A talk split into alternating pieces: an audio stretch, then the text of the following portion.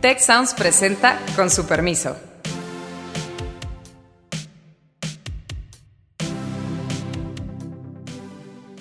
Con su permiso, yo soy Carlos Elizondo. Hoy vamos a hablar sobre lo complicado que es construir policías eficaces en México. Si queremos apostarle a seguridad pública de manera seria con lo que estamos gastando ahorita, va a ser muy difícil que las cosas funcionen. Porque siempre nos se quejan en México de que hay poco dinero, entonces no se pueden pues implementar ciertos proyectos. En otros países del mundo, quien fracasa en materia de seguridad no tiene futuro político. Muy pocos otros países son capaces de llevar a cabo de manera sistemática elecciones tan confiables como las mexicanas, siendo siempre las elecciones en todo país competitivo un problemón. Nos acompañan en esta ocasión Alejandro Puaré, Beata Boina y Héctor Villarreal. Y voy a arrancar con esta tragedia, esta muy triste situación que estamos viviendo en Quintana Roo, donde como seguramente ustedes saben, ha habido un incremento muy serio en el número de mujeres asesinadas y en particular un caso horrendo de una mujer descuartizada. Hubo una protesta por parte de un grupo de mujeres comprensiblemente muy enojadas y la reacción de la policía fue extraordinariamente mala. Primero, no las dejaron marchar, luego dispararon al aire con balas de verdad, y esto llevó a la renuncia del secretario de Seguridad Pública de Quintana Roo, que si bien esto es fundamentalmente un problema de policía de Cancún, en el mando único que existe en Quintana Roo, el responsable último es el secretario de Seguridad, que a mí me parece que es uno de los buenos policías profesionales que tiene México, Alberto Capella. Entonces estamos ante la enorme complejidad de poder construir cuerpos que atiendan todos los retos que tienen enfrente, incluido pues, algo tan básico como brindarle protección a quienes protestan. No sé qué opinen, colegas. Pues tienes toda la razón, Carlos. Es un otro, otro diría yo, episodio trágico. En este caso de brutalidad y abuso policiaco, de desconocimiento de eh, criterios de uso de la fuerza, de una reacción absurda ante una demanda más que justificada y de un, ahora sí que otra raya más al tigre, a la deslegitimación de las fuerzas eh, de seguridad en nuestro país y que solo va a hacer aún más complicada la, esperemos, eh, algún día posible eh, reconstrucción de nuestro entorno de seguridad, que desde luego pasa por las policías, quizás es uno de los criterios básicos, no es el único, pero que contribuye a un entorno de mucha desconfianza, justificada muchas veces, y lo más probable de soluciones muy de corto plazo, muy miopes, con poca voluntad política detrás eh, y que además también seguramente pasarán por las recriminaciones típicas de la polarización que nos envuelve. Me parece un gran tema y no necesariamente un tema para estar muy optimistas. Podría decir que sí, sin ninguna duda es un gran tema y un tema súper importante. Yo llevo más de seis años en México y podría decir que sigo sin entender por qué en este país tan grande, eh, con tantas necesidades, este, no se ha conseguido construir un cuerpo de policías pues sólido, confiable y un cuerpo de policías capaz de reaccionar de forma adecuada pues, a todos los desafíos que existen en este, en este país. O sea, por ahí hubo un intento de policía federal, eh, que obviamente fracasó. Hoy en día en el mismo edificio donde Policía Federal está Guardia este, Nacional, entonces hay cambios, movimientos, se puede decir, de diferentes naturalezas, pero que no cuajan en una policía capaz de responder a esas necesidades. Pero yo creo, no estoy seguro que fracasó el intento. Lo abortó el presidente López Obrador. es como decir que el aeropuerto de Texcoco fracasó, no, lo cancelaron antes de que supiéramos Sí, es cierto, pero eso refleja también, digamos, la discontinuidad constante en los proyectos, que obviamente es el reflejo de cómo se hacen, cómo son las políticas públicas en este país, ¿no? Entonces, Eh, si lo vemos, eh, sí es cierto que llega un nuevo equipo y decide pues abordar, frenar, digamos, eh, continuidad, no darle continuidad a un proyecto. En ese sentido, pues claro, no hubo tiempo para ver si va a funcionar o no va a funcionar. Así es, efectivamente.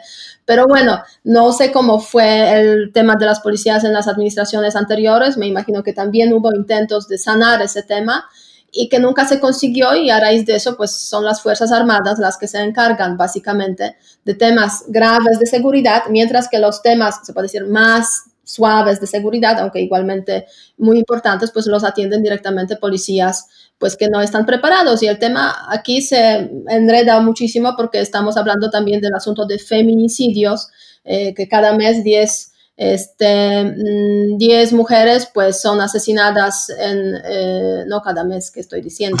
Cada eh, día. Cada día son asesinadas. Ya se me explicaba mi hija.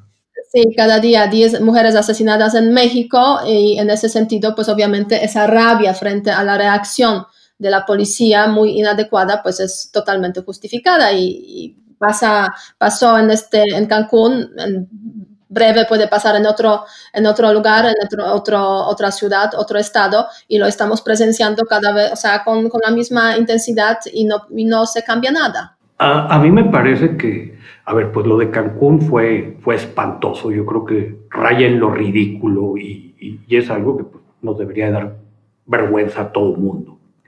y yo creo que hay muchos problemas, muchos problemas de fondo que, que se tienen que, poner sobre la mesa. Sigue habiendo esta confusión entre qué le toca a los municipios, qué le toca a la entidad federativa, en este caso, pues con mando único en, en Quintana Roo, y hay un problema muy de fondo que tiene que ver con el financiamiento. Estamos gastando muy poco en seguridad pública. Eh, nos topamos por todos lados policías con muy poco fondeo, municipios que dicen yo no puedo reaccionar ante dilemas, ante problemas de este tamaño, e incluso de repente la ley, el mandato que le da a las entidades federativas no es del todo claro, tampoco está tan claro qué debe de pagar al final del día la federación, y lo único que estamos viendo es que todo el mundo se pasa la bolita. Pero yo quisiera, compañeros, hacer mucho énfasis en esto. Meterle más dinero no es condición suficiente, pero sí es condición necesaria. Si queremos apostarle a seguridad pública de manera seria con lo que estamos gastando ahorita, va a ser muy difícil que las cosas funcionen. Yo creo que lo que dice Héctor es la pregunta, ¿cómo lo, cómo, ¿por qué no hemos podido enfrentarlo? Yo puedo imaginarme la sorpresa para alguien como Beata, que viene un país que pues, en el PIB per cápita no es tanto más bajo que Polonia, sí es más bajo, pero no tanto más bajo, que incluso hasta hace 10 años eran prácticamente igual. Un país que tiene una capacidad exportadora y una serie de pues, sofisticaciones pues, de, de país de mucho más capacidad institucional, que puede, por ejemplo, organizar elecciones impecablemente, mucho mejor que los Estados Unidos, y que no puede tener casi en ningún lugar del país una policía municipal, estatal y ni hablar de la federal cancelada por López Obrador, que deje tu función, aunque es difícil evaluar también, que le dé confianza a la ciudadanía. Alguna vez decía Carlos Castillo Peraza en el programa aquel que tuvimos primer plano, haber sido en el 99, el 2000, que él algún día vio jugar a sus hijos, no ladrones y policías, sino policías buenos y policías malos. ¿no? Siempre hemos tenido esta situación donde una parte de los policías están del otro lado. Entonces, ¿cómo construyes, cómo reconstruyes esa capacidad que los estados como Polonia o muchos otros lo resolvieron, pues no sé, fines del 19, principios del 20? Estamos con un problema como muy elemental.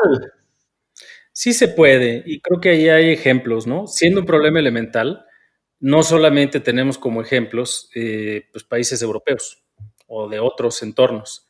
Aún en México hay ejemplos, pues ya hasta trillados porque son poquitos, lamentablemente. Pero bueno, Nesa en el Estado de México, Escobedo en Nuevo León, Chihuahua, Chihuahua, León en Guanajuato y un par de fuerzas estatales, una más duradera que la otra, Yucatán eh, y Fuerza Civil al arranque hace ya pues 10 años aproximadamente y ahora completamente perdida en el caso de Nuevo León. Sí se puede, pues, eh, pero la pregunta también es, eh, incluso como bien decía Héctor, no necesariamente es un proyecto que requiera de gigantescas inversiones eh, financieras. Sí, son importantes y es necesario que tengamos claro que tiene ese gasto, pues una prioridad equivalente, pues, quizás a salud, quizá a educación, pues nos cuesta montones de vidas todos los días, esa es la realidad. Eh, pero se requiere también un enfoque un poquito más realista, en el sentido de que lo más eh, socorrido, y ya es una gran ventaja por los liderazgos políticos, es decir, vamos a mejorar la policía. Híjole, sí, vamos a mejorar la, la policía, fantástico. Pero además hay que mejorar sus atribuciones, su organización interna, su vinculación con los poderes judiciales, su vinculación con eh, las agencias de investigación. Es un, es un problema, creo yo, en el que lo más importante que ha faltado es una comprensión integral de que se tarda. Eh, el INE hoy es una de las autoridades electorales estelares en la historia de la humanidad, punto. Muy pocos otros países son capaces de llevar a cabo de manera sistemática elecciones tan confiables como las mexicanas, siendo siempre las elecciones en todo país competitivo un problemón. Pero no se construyó el INE de un sexenio para otro. Llevamos 30 años duro y dale, duro y dale, duro y dale, construyendo sobre la base de un consenso elemental. Y creo que el gran problema, eh, que la verdad venimos arrastrando desde hace todo el siglo, esa es la realidad, es que no hay un consenso en que esto es prioridad. No hay un consenso ni siquiera de cómo entrarle a las eh, soluciones más elementales que debiéramos de tener y al contrario, es sistemáticamente un foco de debate político entre ahora sí, políticos buenos y políticos malos, y los que están con el pueblo y los que están con los corruptos del pasado. Y los arrestos de alta visibilidad de los sexenios anteriores que todavía se están eh, litigando en tribunales estadounidenses, pues lo único que hacen es fortalecer ese incentivo. Entonces creo que lo que hay que hacer es, pues como decía el Che con Vietnam, y perdonando la cita de un personaje tan perverso, pues en lugar de uno, dos, muchos Vietnams, una, dos, muchas Nesas y Chihuahuas y Escobedos y así poco a poco. Y de ahí se puede generar más consenso. Sí, pero en ese sentido, la verdad es que otra vez regresamos al punto principal, lo que tú mencionaste, Alejandro, eh, también es el tema de la falta de continuidad de ciertas políticas públicas que deberían llevar precisamente a generar instituciones estables, confiables. Y, y no es dinero, como menciona Héctor, yo creo que sí, es muy importante este punto porque siempre nos se quejan en México de que hay poco dinero, entonces no se pueden pues, implementar ciertos proyectos, em, ciertos, ciertos elementos, digamos, de políticas públicas, pero, pero no es solamente dinero, es cuestión de delimitación de competencias y, y en ese sentido, pues, importante papel de los estados. Eh, que parece que pues básicamente están viviendo a corto plazo en ese sentido, incluso tomando en cuenta las, las policías. Pero yo creo que hay un tema también súper importante en este, en este, digamos, debate sobre las policías y, cómo mejorar el tema de la formación de las policías, ¿no? La capacitación, que me da la sensación que es un tema totalmente abandonado y como tal, como que no existen las escuelas de policías, ¿no? O sea, cómo se reclutan a los policías, o sea, es para mí también otro gran signo de interrogación, porque pues en los países europeos normalmente pues hay escuelas, digamos, de formación de policías. Es un trabajo de, o sea, que implica tener mucha confianza en la persona, en las personas que, eh, que lo, están, eh, lo están ejecutando y en ese sentido aquí es como que parece que no hay ni siquiera una capacidad de reclutamiento eh, de las personas que podrían ser en ese sentido pues confiables.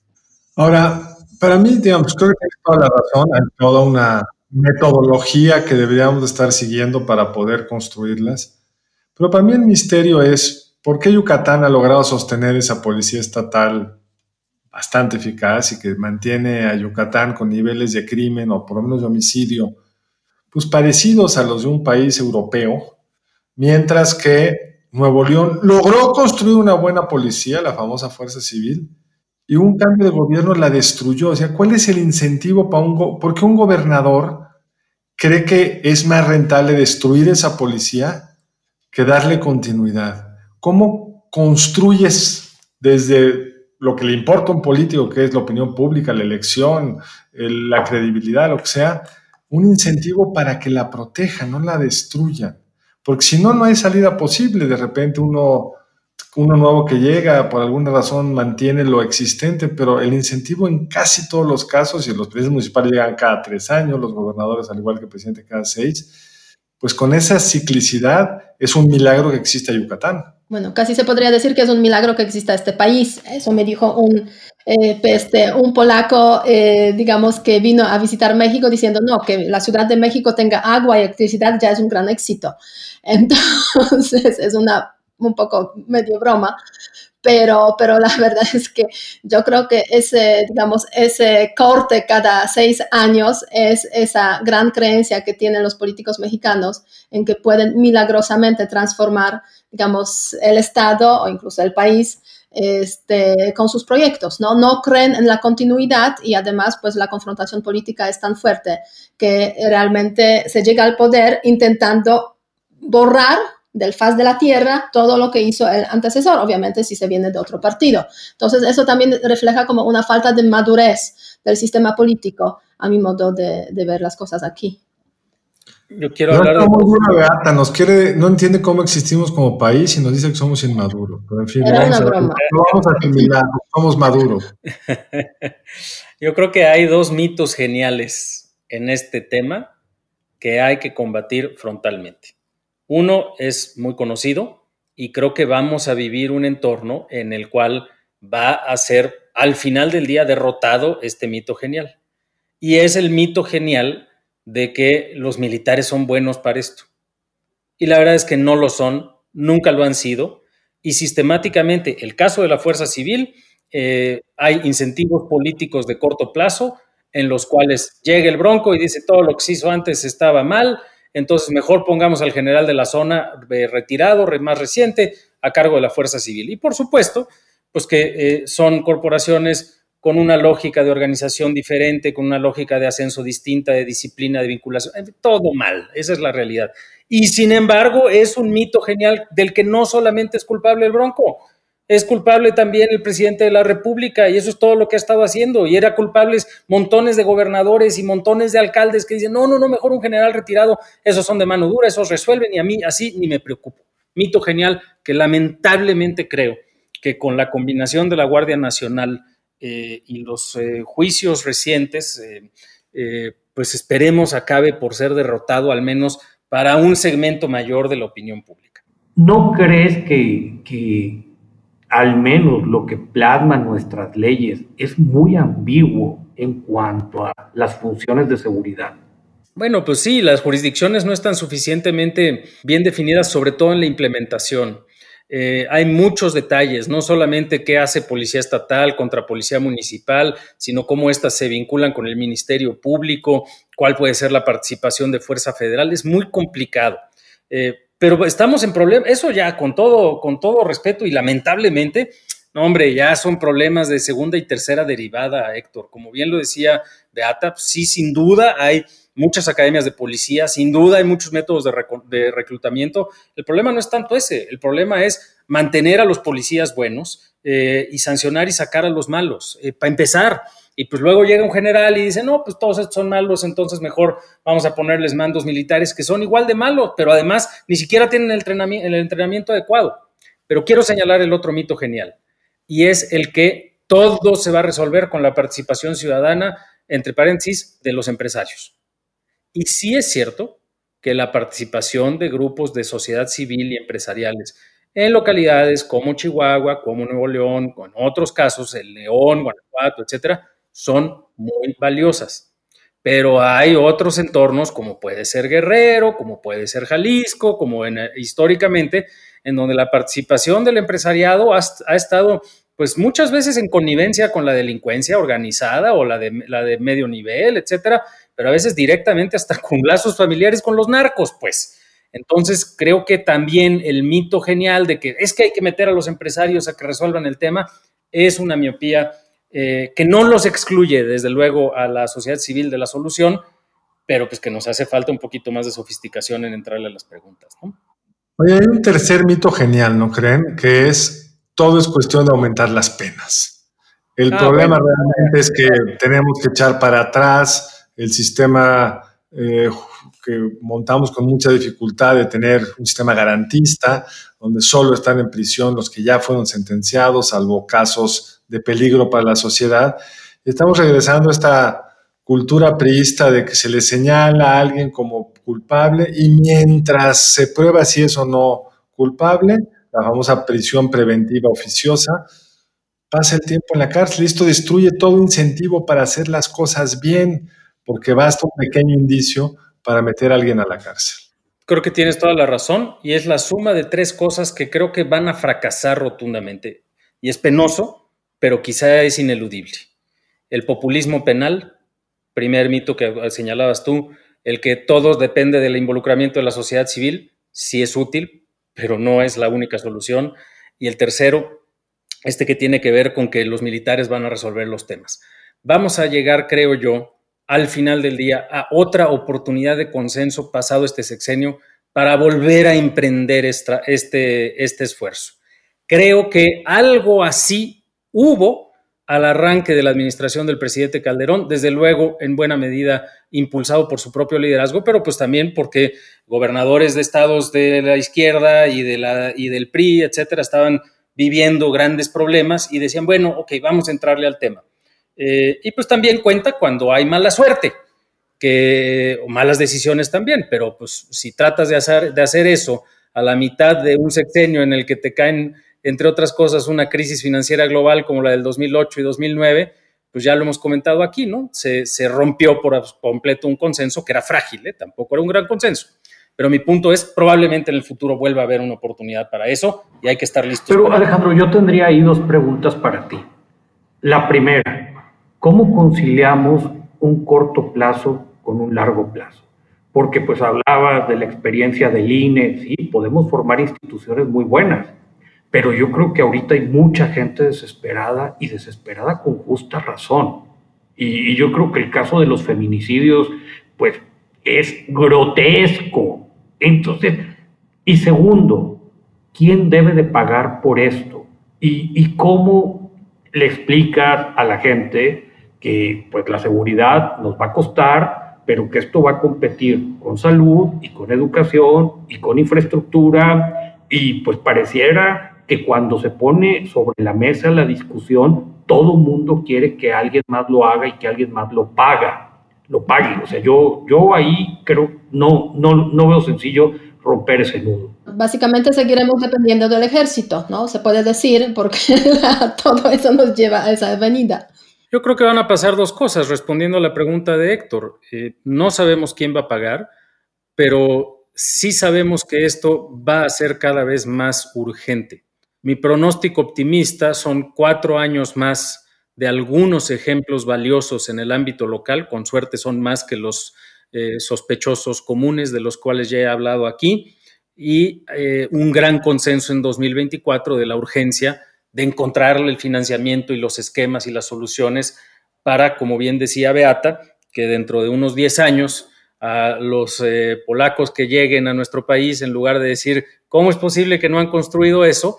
Se mueran de envidia de que lo hicimos relativamente pronto, porque sí es posible, tampoco es un problema eh, en el que no se pueda lograr. No es un problema exclusivo de México, ¿eh? muchas sociedades en América Latina están viviendo fenómenos similares, pero creo que se puede avanzar si hay consenso justamente para alinear los incentivos de corto y mediano plazo de los que hablabas, Bueno, hay una tensión todavía más complicada, creo yo ahora, que es el cuarto mito genial, que no necesariamente es generalizado, pero el presidente cree en él, que realmente es un problema de las condiciones sociales, que hay que atacar las causas. Y las causas es que no haya pobres, y que no haya pobres es repartirles dinero. Y una vez que logramos repartirles dinero y mejorar la estructura familiar y hablarle bonito a las personas, pues ya no va a haber incentivos para ser criminales y hasta podemos prescindir de la policía.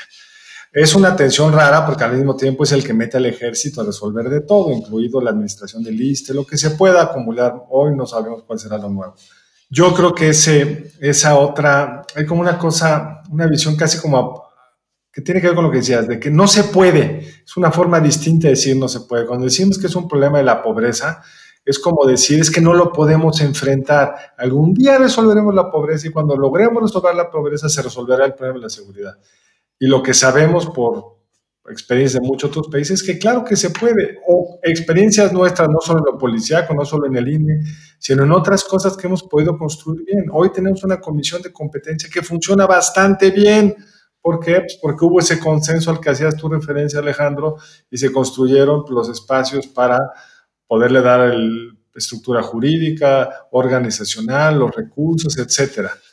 Yo sigo sin entender por qué no es un tema que requieran los políticos para ser populares, que requieran los políticos para pretender elegirse, porque en otros países del mundo quien fracasa en materia de seguridad no tiene futuro político que el señor Durazo pueda decir, uno, se acabó el control del crimen organizado en el territorio mexicano. Dos, saltar a buscar la gobernatura en Sonora. Y tres, quizá lograrlo.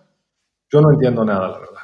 Sí, y creo que eh, este cuarto mito genial, lamentable, pero realmente va a correr más tarde o más temprano la suerte de los primeros tres. Como es falso, va a fracasar la política que trata de solucionarlo por ese lado.